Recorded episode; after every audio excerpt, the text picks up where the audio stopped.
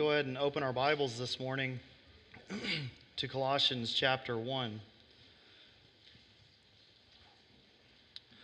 Before we do, let's go to the Lord in prayer.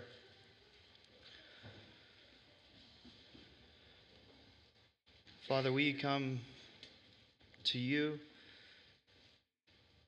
in need of your presence in need of your mercy, in need of your grace.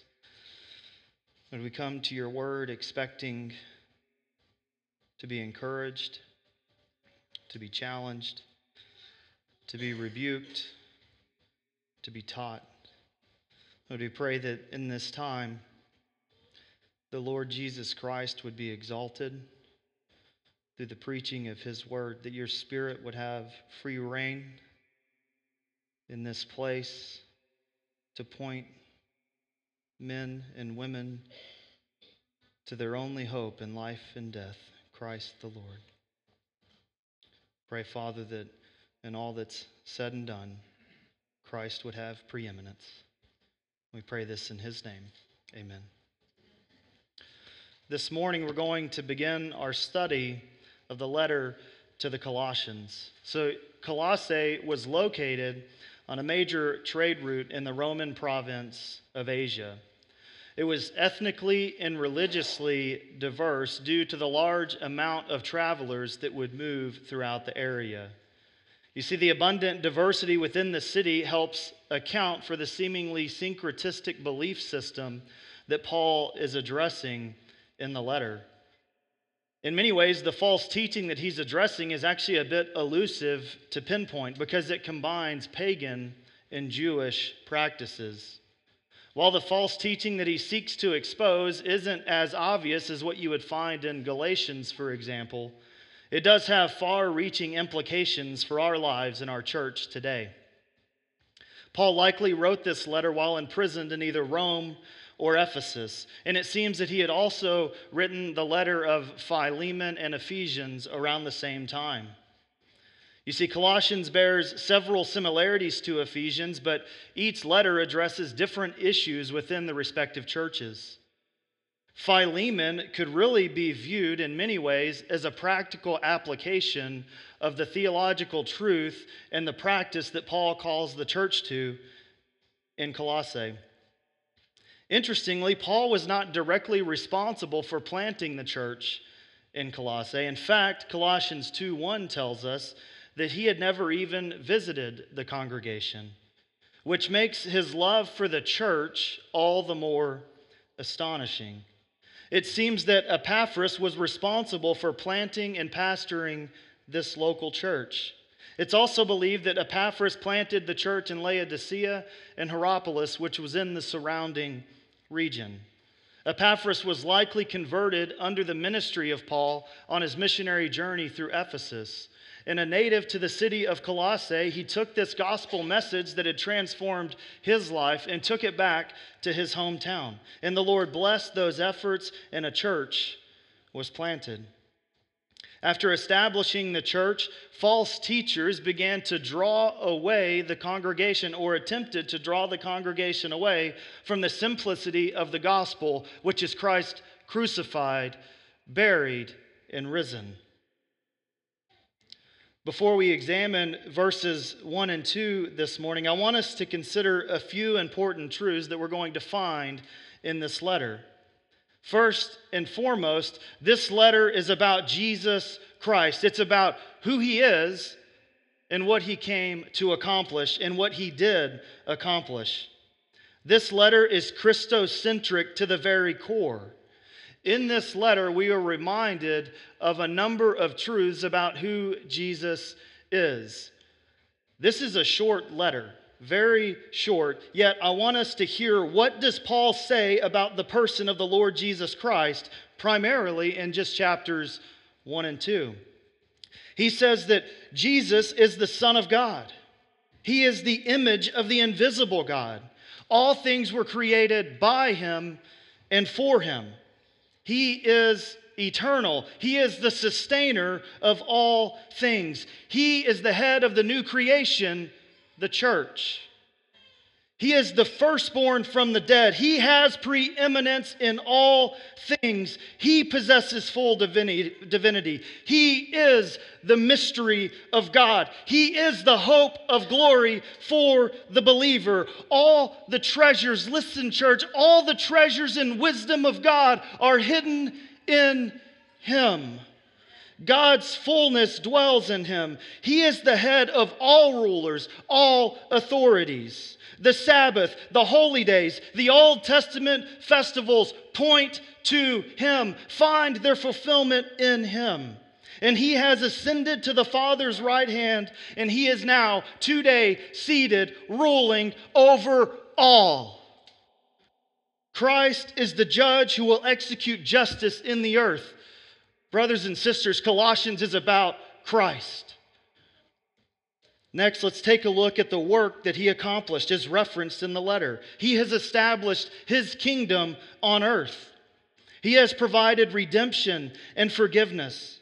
He reconciles and brings peace to those who were once God's enemies. His death secures the salvation of his people. His power energizes the obedience of his people. He fills and satisfies the believer. We are circumcised in him. We are buried with him. We are resurrected to life in him. He paid for and canceled our indebtedness to the Father by nailing it to the cross. He disarmed the satanic rulers and authorities that were working against us. He grows and nourishes his body, the church. We died to the elemental spirits, the ruling uh, age in him. He will return. He will bring us to glory with him. He has purchased for us an eternal inheritance, and he will certainly bring it to fruition. As you can see, this relatively small letter reverberates with great cries about the greatness of who Jesus is and what he came to do.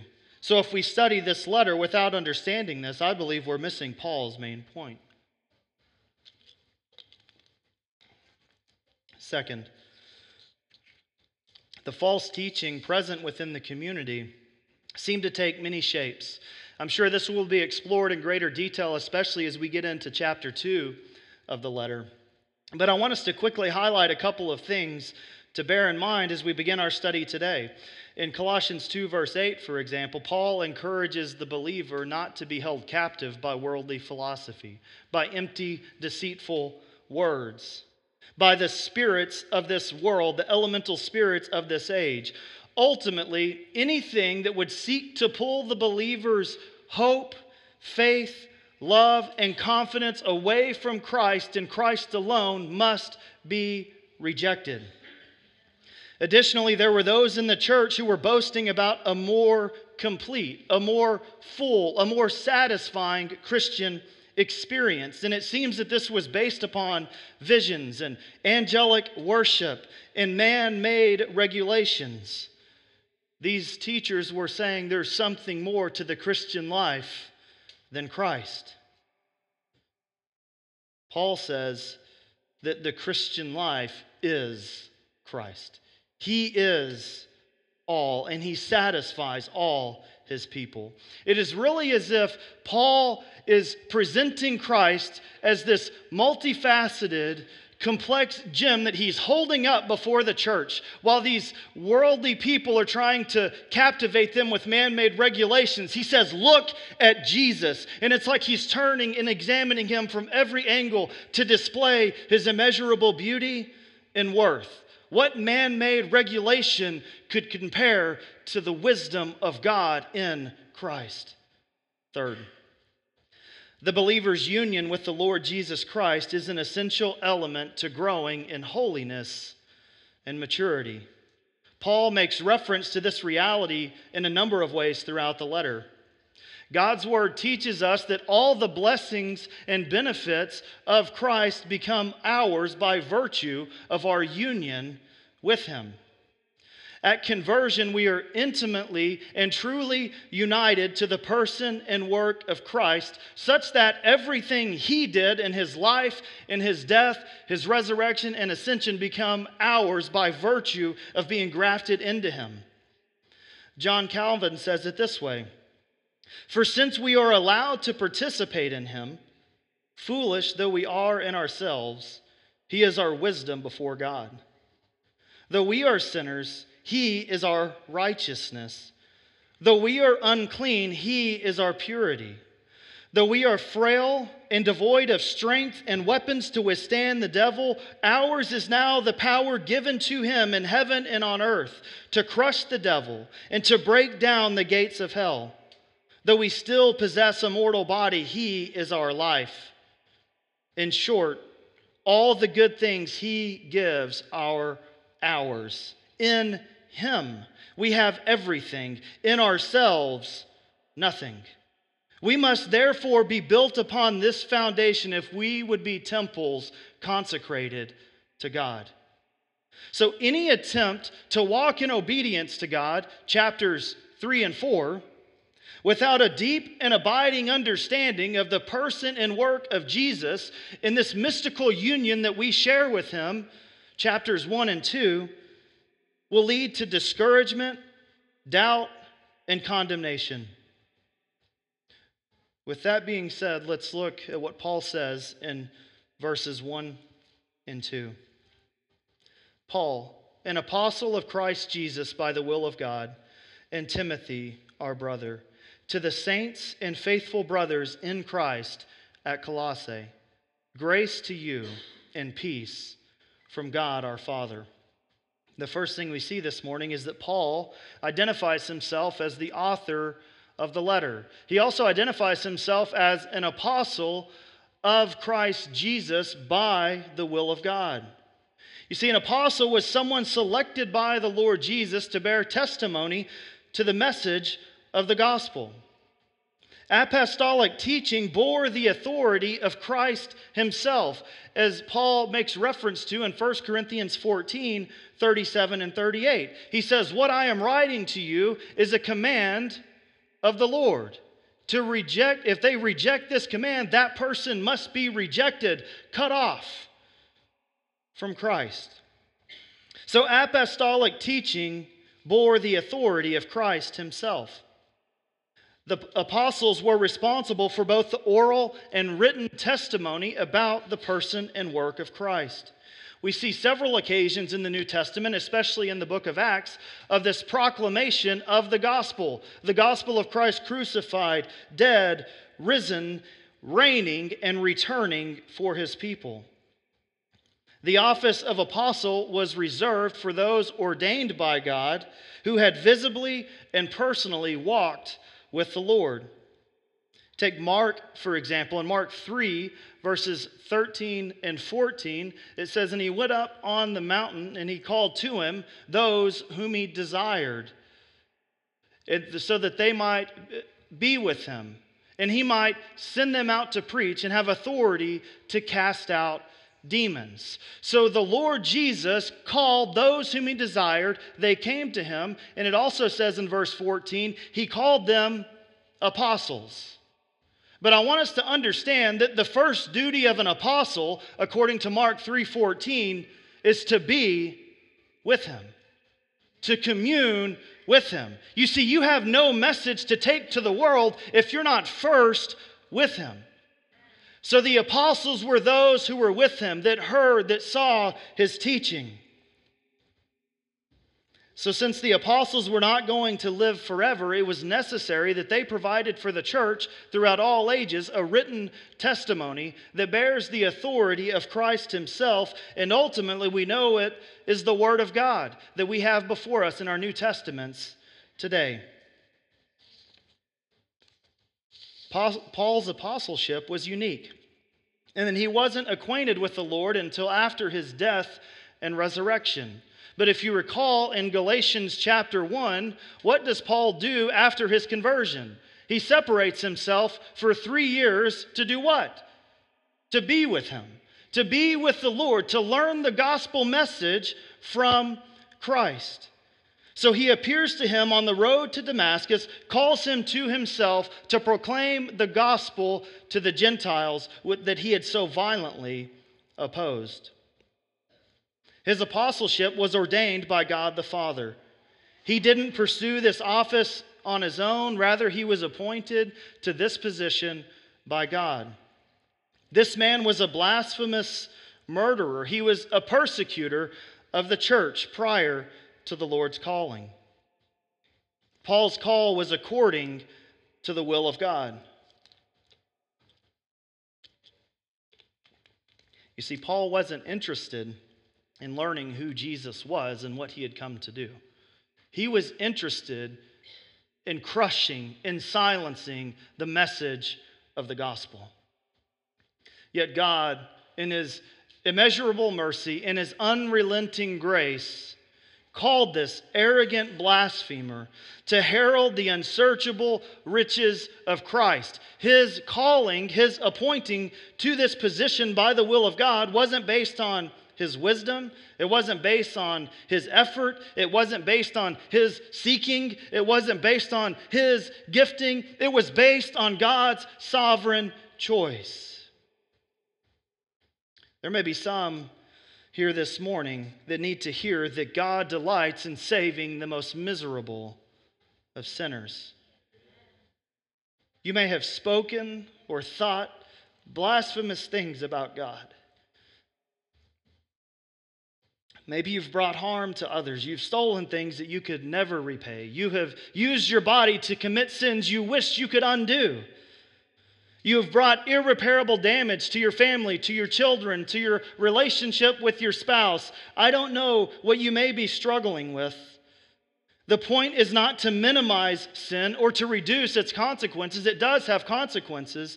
But your hope this morning is we serve a God who is willing and able to save the worst of the worst because salvation is by grace. All of us stand before Him based on grace as it has been revealed to us in the gospel and in the person and work of Jesus Christ. I have been amazed. I don't know if you've ever thought about this at Paul's ability to move past the things he had done. I mean, this man was there consenting to the death of Stephen as an angry mob bashed his head and body in with stones. And he watched. He was a part of this foolishness this opposition to Christ. He imprisoned people. The threats in Acts 9, it talks about the church was afraid of him because of his reputation to silence the gospel and any who were faithful to it. He was on a journey to persecute the church at the time of his conversion. I want you to think of the families that were torn apart. The livelihood's lost. Stephen wasn't resurrected bodily after he was converted, he was still dead. There was still ongoing consequences for those who loved this man. And yet he pressed on, looking to Jesus. How did he do that? I think it was moment by moment when these memories must have been forged into his mind he had to have reminded himself of what he wrote in galatians 2.20 i have been crucified with christ. It is no longer i who live but christ lives in me. In the life that i now live in the flesh i live by faith in the son of god who loved me and gave himself for me. That man is dead I have been given a mission, and the life that I have is not my own. It is Christ. So it's His mission, it's His purpose, it's what He has called me to do. I'm not to wallow in the sins of my past, wishing I could undo it. We move on in hope. You see, His faithful service didn't atone for the sins, it didn't. But it was this expression of love for Christ. He had been washed in the precious blood of Christ, and there was real forgiveness for a real fool, for a real sinner. You think, well, that was prior to his conversion. That's not been my experience. I've done these things after conversion, maybe not to that level. Well, I think of the Apostle Peter when Jesus is telling him, You're going to deny me three times. And he says, I'll never do it. And he says, Jesus says to him, Satan desired to have you, to sift you like wheat. But when you have turned, after you have denied me, when you've turned, he is Christ forever. When I restore you, tell your brothers. So if you've sinned after you've been given the light of the gospel, Jesus is still interceding for you. When you have turned, when you have come out of that bondage, that foolishness, tell your brothers, tell your sisters, the Lord saves. His gruesome death secures our pardon, and he lives to make intercession for us. He is riding alongside Timothy, it tells us at the end of verse 1, our brother. Timothy was a faithful companion and servant of Christ alongside Paul throughout his ministry. We know that Timothy served as the pastor of the church in Ephesus. Some believe that Timothy was responsible for writing the letter under Paul's supervision. I think he's just including Timothy as a faithful companion. He was alongside him, obviously, during his imprisonment. So I don't believe that Timothy was responsible under the authority of Paul, but I believe that he did have this close connection to this man who was very faithful to him, and more importantly, faithful to the gospel of Christ. You see, Paul's relationship with Timothy serves as a great model for Christian discipleship. Paul was constantly pouring into men and women that would herald, that would bring forth this gospel message to the world. Paul was not concerned about having a stranglehold on the gospel. He didn't have a big billboard, if you want the gospel, come to me. He trained other men to preach it because this gospel message of Christ had transformed his life. His concern was that Christ would be exalted, and he lived to preach that message and to help other men, to train other men to preach the, the gospel message effectively. This letter repeatedly emphasizes this familial relationship. He says, Our brother, in verse 2, he calls the church faithful brothers. There is an eternal bond, a real bond, a familial bond within God's church because we have been united in the same Lord. So this bond draws us close to one another. Our second point this morning are the recipients, and we see that in the first part of verse 2. To the saints and faithful brothers in Christ at Colossae. He describes these believers as saints. Some translations might say holy ones and faithful brothers. While we hear the term saint and maybe we think it's descriptive of their character, it is actually a noun here describing who they are devoid of their actual character. That's the faithful brothers part.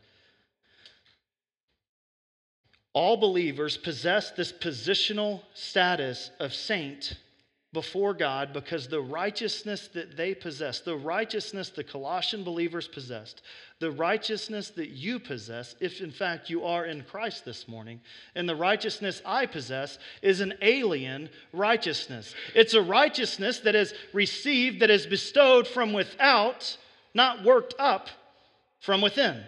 So we don't meet some standard that then enables us to refer to ourselves as saints. You know who reached that standard? Jesus did. And Jesus gives it freely to all who come to him. We are to grow in saintliness or holiness, might be a more natural way of talking about that, as we become increasingly sanctified or more like Christ in our conduct. This happens in two primary ways. The first is mortification. Mortification is the putting to death of sin, it's killing in practice what has already been killed in Christ. That's mortification, and Paul talks about it later in the letter in chapter 3, verse 5. Killing sin is the daily goal of the believer. John Owen says it this way be killing sin, or sin will be killing you. We will never reach a point in our lives as believers that there will no longer be sin to kill. If you feel like you've conquered sin, you can know that sin has actually conquered you, and your conscience has been so seared that you don't even realize it. The daily call of the believer is to kill sin, mortification. The second is vivification. He refers to this starting in chapter 3, verse 12. That's the bringing to life of righteousness. You see, the Christian isn't only to put off the sin that's already been put off in Christ, but there's also to be a righteousness that we already possess by imputation. Positionally, we're already saints, yet in our conduct, I don't always act all that saintly. Right? I don't always act all that righteously, but that righteousness, that saintliness is to be brought to life as we image forth the character of Christ. You see, our positive obedience to God's law, the bringing to life of righteousness, the fruits of the Spirit, if you would want to talk about it in that way, they are a reflection of the very person of the Lord Jesus Christ, and they should be on display as we mature in Christ. But this positional declaration of holiness is unwavering and unchanging before God. We can never be more justified before God than we are at the moment of conversion. Because this righteousness, this justifying righteousness, is fixed and it is seated in heaven, or I should say, He is seated in heaven at God's right hand. So the most seasoned of saints and the newest Christian both share this same position of saint, of being declared righteous in the sight of God because they've both been washed in the same blood. They've both been sealed by the same Spirit. They have both been accredited with the same active obedience of the Lord Jesus Christ. Paul also says that they're faithful brothers. If you've read much of Paul's letters, certainly we've been studying in 1 Corinthians, he has a lot of rebukes for the Corinthian church, for the church in Galatia. There's not really very many rebukes, not really any very clear rebukes actually at all in Colossians. There's a lot of warnings to stay on the path, to continue to be rooted and built up and continue to walk as you already have been walking. We see that. But these men, these women in this church, were faithful to the message of the gospel. Yet, even for those who are walking faithfully with the Lord, we must be on guard because there is always something or someone, whether it's from within or without, that is seeking to say Christ plus. Christ plus. Christ plus anything is disaster and ruin. Paul now talks about where these believers are located at. You think, well, at Colossae, but actually, let's look at where they're located at spiritually in Christ. These believers are located in Christ. Paul uses this phrase of in Christ or in the Lord Jesus Christ or some uh, similarity to that some 80 times in the New Testament. 80 times. He refers to believers being in Christ more than any other way. That's the primary way that Paul thinks about the Christian, one who has been planted in Christ. You see, Christians not only believe in the Lord Jesus Christ, we believe into the Lord Jesus Christ. We're not looking from the outside. We are entering into with this precious, unbreakable union. It's this mystical union of or with Christ through faith and by grace. And it is through this that we receive all the blessings and merit of Christ. I want us to consider five aspects of the believer's union in Christ. And also, after we're going to do it a little bit different, I want to apply this. Each one, we're going to look at five ways the believer is united with Christ and five practical applications for our lives. First, it is a federal union. This simply means that Christ is the representative of the believer in the new covenant before God. Just as Adam represented humans in the garden and he was the federal representative for all mankind, Christ is the representative of his people federally before God. As sin and death are inherited through Adam, righteousness and life are inherited through Christ. He has fulfilled all the requirements that God had placed on his people through the law. And through our union with him, I want you to hear this, brothers and sisters. Our union with him, through that, his righteousness is yours. Really, it is yours. It has truly been credited to your account. You are really connected with what He has done. His inheritance becomes our reward. While we would justly stand condemned before a holy God, we can now stand with a confident assurance in the midst of sin and weakness because Christ accomplished what we could never do. And He delights to give us the kingdom. Application. When we're overwhelmed with grief and sorrow from past sins, from present sins, look to Jesus for he is our only hope in life and death. Luther says this Labor therefore diligently, that not only out of the time of temptation, but also in the danger and conflict of death, when thy conscience is thoroughly afraid with the remembrance of thy sins past. And the devil assaulteth thee with great violence, going about to overwhelm thee with heaps, floods, and whole seas of sin to terrify thee, to draw thee from Christ, and to, to drive thee to despair. That then, I say, thou mayest be able to say with sure confidence Christ, the Son of God, was given. Not for the righteous and holy, but for the unrighteous and sinners. You see, Christ did not come to represent righteous people.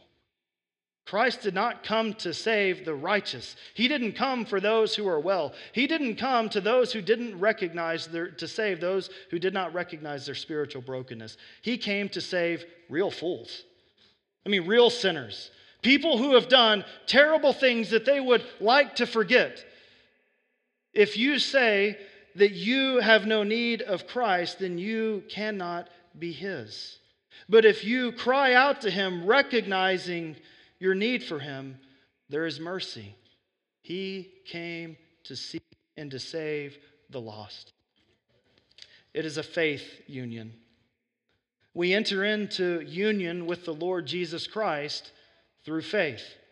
I want us to imagine on a cold night, if you're looking through the window of your front door and, and say, at our house, we have this wood burning stove, and say there's a fire going in this stove, and you would know that, man, if I could just get close to that fire, it would alleviate the, the pain and the discomfort that I feel as a result of being bitterly cold. Now, we can have full confidence that the fire could actually warm me and bring some satisfaction to me. But if we never actually enter into the house, the benefits of that fire are not ours.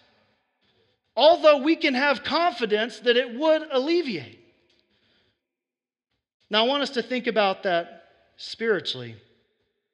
Through faith, we don't stand as a stranger outside the promises of Jesus.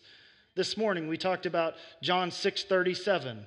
All that the Father gives to me will come to me and all who come to me I will no wise cast out. Our hope is not to look from that at the outside, but to enter into that promise by union with Christ. It's when we enter into this union that we begin to have our hearts warmed by the preciousness of the Lord Jesus Christ. We don't just observe truths from without, He actually begins to bring this truth to reality from within. And these promises that once seemed so distant now become ours. Application.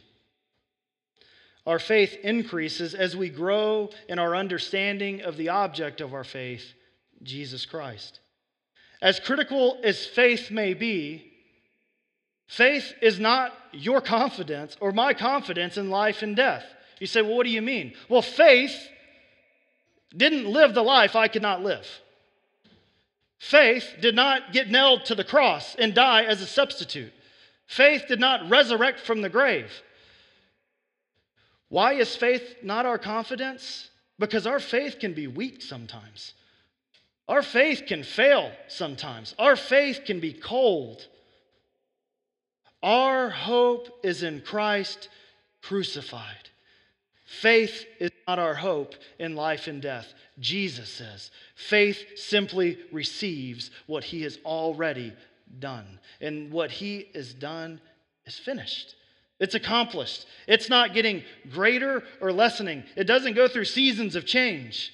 it's fixed. Horatius Bonar says this All faith here is imperfect. And our security is this that it matters not how poor or weak our faith may be, if it touches the right object, all is well. Don't hope in your faith, hope in Jesus. And when we recognize our faith is failing, that it's weak, that it's an embarrassment, cry out to God for mercy. We must commune with the Lord Jesus Christ and think and meditate on his greatness in the revealed Word of God. I cannot tell you how many times I have rehearsed Mark 1 41. So in Mark 1 at the end, it says, A leper came to him, imploring him, and kneeling said to him, If you will, faith, you can make me clean. That's faith. Jesus' response, it says, moved with pity. I love the commentary he gives us because he didn't have to tell us that. Moved with pity, he stretched out his hand and he touched him. And he said to him, I will be clean. I get a lot of hope from that because I see that Jesus has a pity on the most miserable of creatures. People that, that should have been holding up a sign separating themselves, but he reaches out with this compassion and pity. There is hope offered to weak, miserable, unsightly creatures. When you look to him and, says, and say, Lord, if you will, you know what he says? I will be clean. It is a fundamental union. All the benefits and blessings and promises of the Christian life come as the result of this union our pardon, our justification, reconciliation, restoration, cleansing, glorification. All of, uh, all of these things come to us through this union. So John Flavel says this So then destroy this union, and with it you destroy all our fruits, privileges, and hopes at one stroke. What he is saying is, you cut us off from Christ and we have nothing. But since we are in Christ and since this union is fundamental, we have now received everything that he has done. What Christ has earned becomes ours because we are in him. All the promises of God are yes and amen in him. And the Father has seen fit to hide us in Christ. Additionally, all the God honoring fruit that is born in our lives is drawn by virtue of being united to Him. This is what Jesus was talking about in John 15 when He says, Abide in me, for apart from me, you can do nothing. So, everything that is worthwhile in our life, every fruit that we produce that would be pleasing to God, is by virtue of this union, of this abiding in Christ. Application. Fruit is produced in my life as I draw from the sweetness of every drop of energizing nutrients that is provided in Christ as the source of all I need. We must avoid man made religious practices that seek to gain merit before God. We are not to work to produce things from within our strength and our power that will earn the smile of God. These things are actually an offense. You see, a piece of fruit might look very appetizing on the outside. It might have all the things that would draw us to want to bite into it, and yet it's met with bitterness. It's met with this repulsion, this rottenness, and we spit it out of our mouths, even though it looks so good. But you can also eat a piece of fruit that looks a bit deformed, that you're questioning should I even eat this thing? Should I throw it away? I've found actually the fruit that looks a little bit bruised a lot of times actually has the sweetest of flavors. You see, it's the same way with our works spiritually. We can have the trappings of religion, we can have this outward form of fruit that, that someone else would envy. And yet God spits it out of his mouth because it comes from our strength, our effort, our ability, and it points to us. Or you can have this measly little bit of life that comes from you that's drawn from Christ, and as weak and as laughable as that might be to a seasoned Christian, he receives it with sheer delight because it came from the one in whom his soul delights. Abide in Christ by fixing your eyes on his manifold perfections. Think on him, draw from him. It is only in that way that you will have any fruit that would be pleasing to God. Why? Because it's been washed in his blood. Four, it is an unbreakable union. In John 14, 19, Jesus says this Because I live, you also will live. That's pretty simple, right? Because I live, you also will live. So our life is as secure as Jesus' life is. So if Jesus, the source of life, could cease to exist, then we're in trouble. But since that will never happen, since he will continue to live, we can have confidence that we also will continue to possess eternal life. It is also impossible for us to be severed from this life giving vine. John 10 28 through 30 says this I give them eternal life, and they will never perish. No one will snatch them out of my hand. My Father, who has given them to me, is greater than all. And no one is able to snatch them out of my Father's hand. I and the Father are one. You see, the Father has given us, has given his church, his bride, to the Son as the reward for his obedience, making it impossible for that position to ever be severed because it's actually uh, an extension of the union that the Father has with the Son. So, as secure that that union is within the Trinity, that's how secure we are this morning in Christ. Yes, we may lose the temporary benefits and blessings of this union through sin through trials, through times of testing. But we can never lose the abiding reality that we have been grafted into the Son. Application. We must live with great confidence that our pardon has been sealed, our life secured. In one sense, the, the book of Ephesians says that we are already seated in heavenly places by virtue of being in Him. You see, the Son was satisfied with the gift that the Father gave him. Isaiah 53 11. This is so, I think, important to this whole issue of our eternal, uh, our eternal connection to the life of Christ. In Isaiah 53 11, it says, Out of the anguish of his soul. So his is the suffering servant. We know that to be the Lord Jesus Christ, okay? So out of the anguish of his soul, he shall see and be satisfied. By his knowledge shall the righteous one, my servant, make many to be accounted righteous. He shall bear their iniquities. Well, what did he see? What did he see out of the anguish of his soul that satisfied him? Well, let's go back to verse 10, Isaiah 53, verse 10. It says that, yet it was the will of the Lord to crush him. He has put him to grief. When his soul makes an offering for guilt, he shall see his offspring. He shall prolong his days, and the will of the Lord shall prosper in his hand. So, 11, out of the anguish of his soul, he shall see his offspring. So, in the midst of this unbearable anguish, as he was suffering for us, dying in our place, the Father gave him a glimpse of his inheritance, which is you and me, his church. So, how unloving would it be for the Father to give the Son a glimpse of his inheritance and then just let him be cut off? Like, well, I was hoping that that would be your offspring.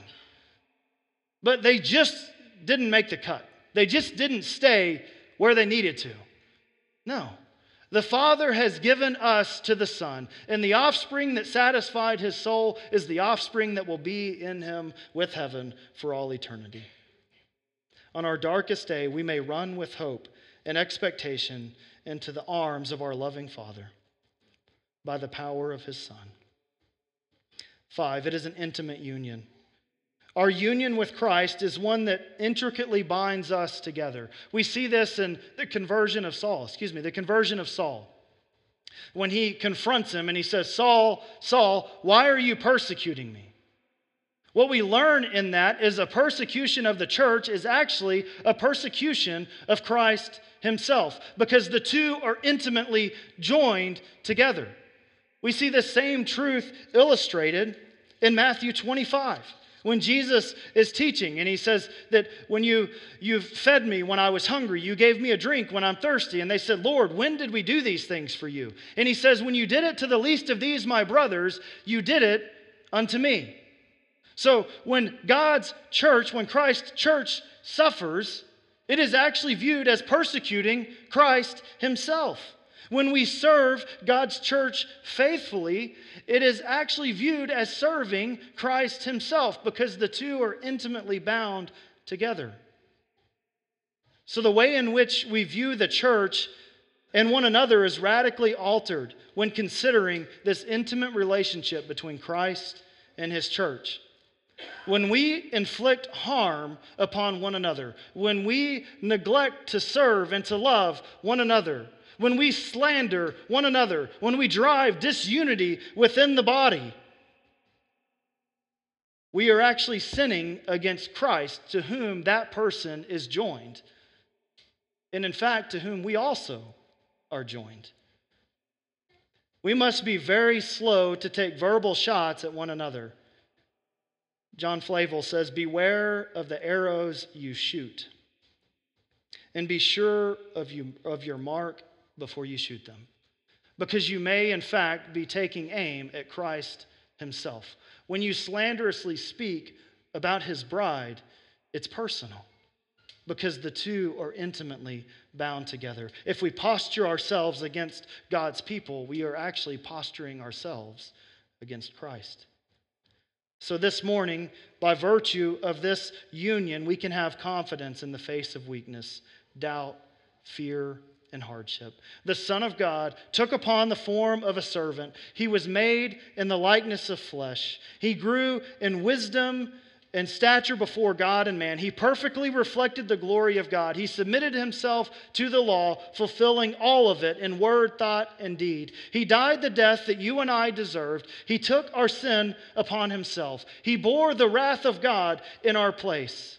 And they made his grave with the wicked. Although he had done no violence, there was no deceit in his mouth, but the grave couldn't hold him because he resurrected, conquering death. And he's ascended into heaven and is currently seating in heaven by God the Father, possessing all glory and all honor. And he will return again to bring us with him and to mete out punishment on the wicked. Brothers and sisters, our union with him, these things are ours. Lastly, see Paul's greeting to the church grace to you and peace from God our Father. It's very common for Paul to use these terms, grace and peace. We must constantly be reminded that our position before God is based on grace. I was in a meeting at work not long ago, a conference call, which everybody just loves those, right? Two hour ones.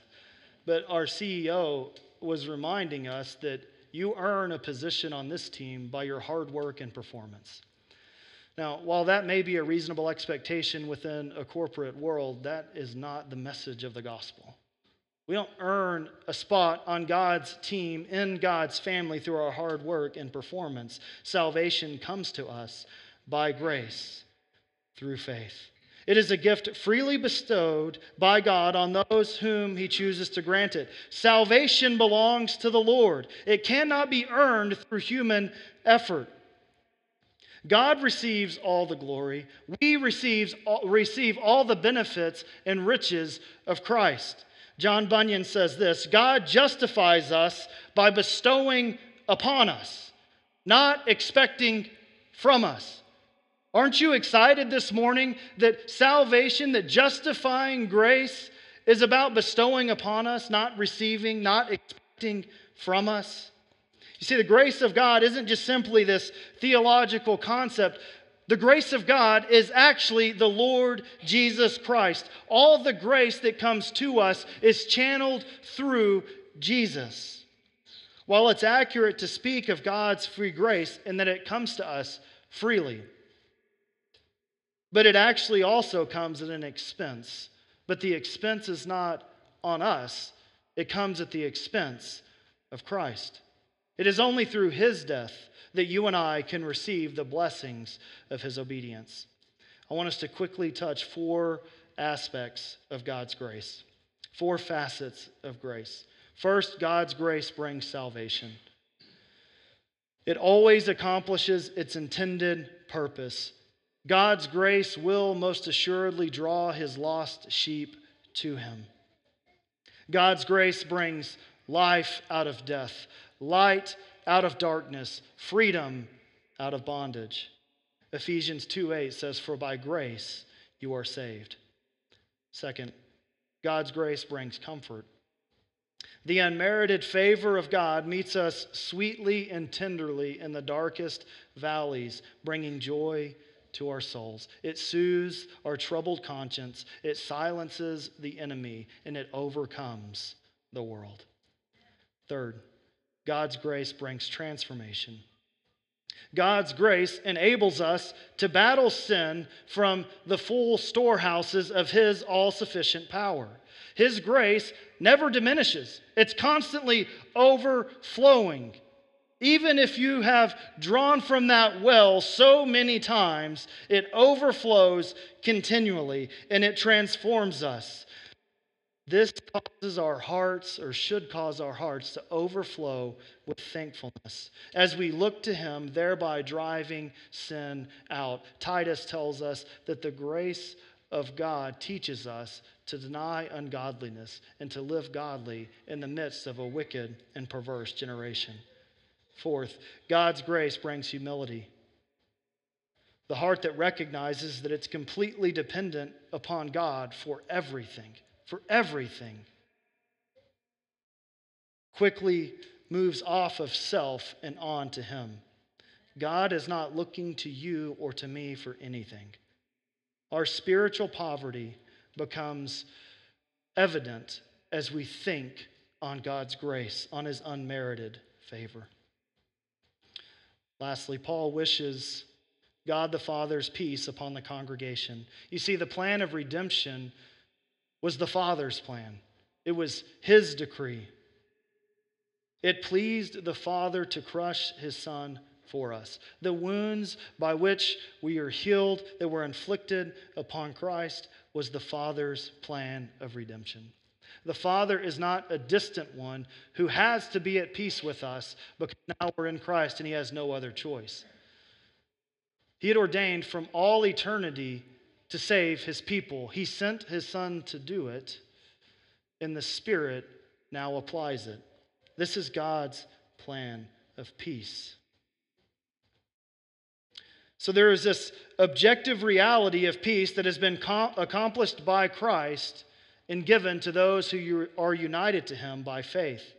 So if you're a believer here this morning, whether you feel like it or not, the objective reality of the hostility being removed, of the peace that you now have with God, is unchanging. So, the objective reality of our peace has been accomplished if we are in Christ, because He brought it by the blood of His Son. But there's also a subjective experience of God's peace. Now, the subjective experience of God's peace should flow out of the objective reality, right? I should feel peace because I know I am at peace. The problem is, I'm weak, right? I'm sinful. I doubt God's goodness, I doubt His promises. There are times in the Christian life when God withdraws His relational presence from us. Many times it's because of sin and if we refuse to confess this sin, then the Lord withdraws his presence from us, so this subjective peace can become very elusive. We don't have time to look at all the reasons why God may remove peace subjectively for a time. Maybe that's something for another time. But I want to encourage you this morning If you are allowing sin to rule in your life, it is a miserable thing to be a Christian without the subjective experience of God's peace. We cannot cling to the promises of God and hold our cherished sins close. It will disturb your peace. The experiential peace of God is elusive to the heart that walks in sin. You will not experience God's peace in these times because He loves you and He wants that sin to be removed and to draw close to you. We must never forget that we have died to the power of sin by being united to the death of Christ. However, we must be careful to avoid allowing the subjective peace to overrule the objective reality. What I mean by that is just because you don't feel like you're His, if your hope is Christ in life and death, you're His. He's yours. So we can't let the subjective, elusive peace that we want remove or cause us to question the objective reality of it. Take courage this morning. Christ has brought peace by his body on the tree for all who come to him through faith. If you're here this morning, maybe you've never looked to Christ, maybe you have never been united to Christ, I plead with you to do so. You may object, I'm not broken enough over my sin in order for me to come. The Lord would simply dismiss me as self righteous or prideful. Response Any true awareness and conviction of sin is evidence of the Spirit's work. Do not add to your sin by refusing to lay it down at His feet with the hopes of being more broken in the future. Come into His holy presence, and the light of His glory will expose your rottenness. Trust me, He will do that. Objection My heart is too hard it cannot be broken before him, it cannot be restored. Response Everyone who falls on this rock will be broken. He can remove your heart of stone. He can give you a heart of flesh. How could you think that the best way to deal with your hard heartedness is to further harden it by not coming? All who come to him will in no wise be cast out. Objection. My friends, my family already believe that I'm a Christian. I'm already a member of the church. Response. The blessings of the gospel do not come through church membership, but by being united to Christ. Why perish pretending to possess Christ when you can really have him? He is willing to save those who have pretended to love him outwardly but have despised him inwardly. Cry out to him for mercy. He is willing and able to forgive. For those who are in Christ this morning, I want to remind you that your sin has been put to death. It is no longer your master, it has been defeated.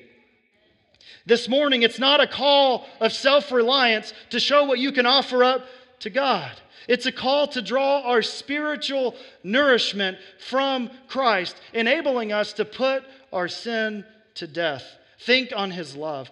Think on his pity in the midst of your struggle. Stay connected to him. Drink deeply from the overflowing wells of his grace. Sin will be killed as you're drawn into his presence. Righteousness, transformation will happen as you look to him and experience him. Don't sit on the outside looking in thinking what it would be like to be with him. Go. Moved with pity, he stretched out his hand and he touched him. Lastly, let's battle to experience the unity that Christ has already accomplished in this church. Let's battle to experience it. John 17, I want you to think about this. Jesus prays that his church would be one as the Father and the Son are one. There is a real unity that he has bought, he has purchased with his blood. We do not want to be at war with those whom God is at peace with. doesn't mean we agree on everything. It doesn't mean that we don't confront one another. In fact, true peace and true unity sometimes does require us to talk about things that are wanting to threaten that and drive that away. By God's grace, let's allow the reality of our union with Christ to draw us close to one another so that it gives testimony to the world of God's abundant grace. Let's pray. Father, I pray that the reality of our union with your Son that has been bestowed upon us through your Spirit, we pray that it would bring comfort to those who are yours. They would leave this place with a hope and confidence in what Christ has done. Lord, for any who would be here this morning who is not united to you, Lord, there's no blessings for them. There's no benefits to them because all benefits come through vir- by virtue of being united with your son. So Lord, I pray that they would come and they would have this hope and expectation that Christ came to save sinners. And we pray that your name would be glorified as we sing this song of worship in Jesus name. Amen.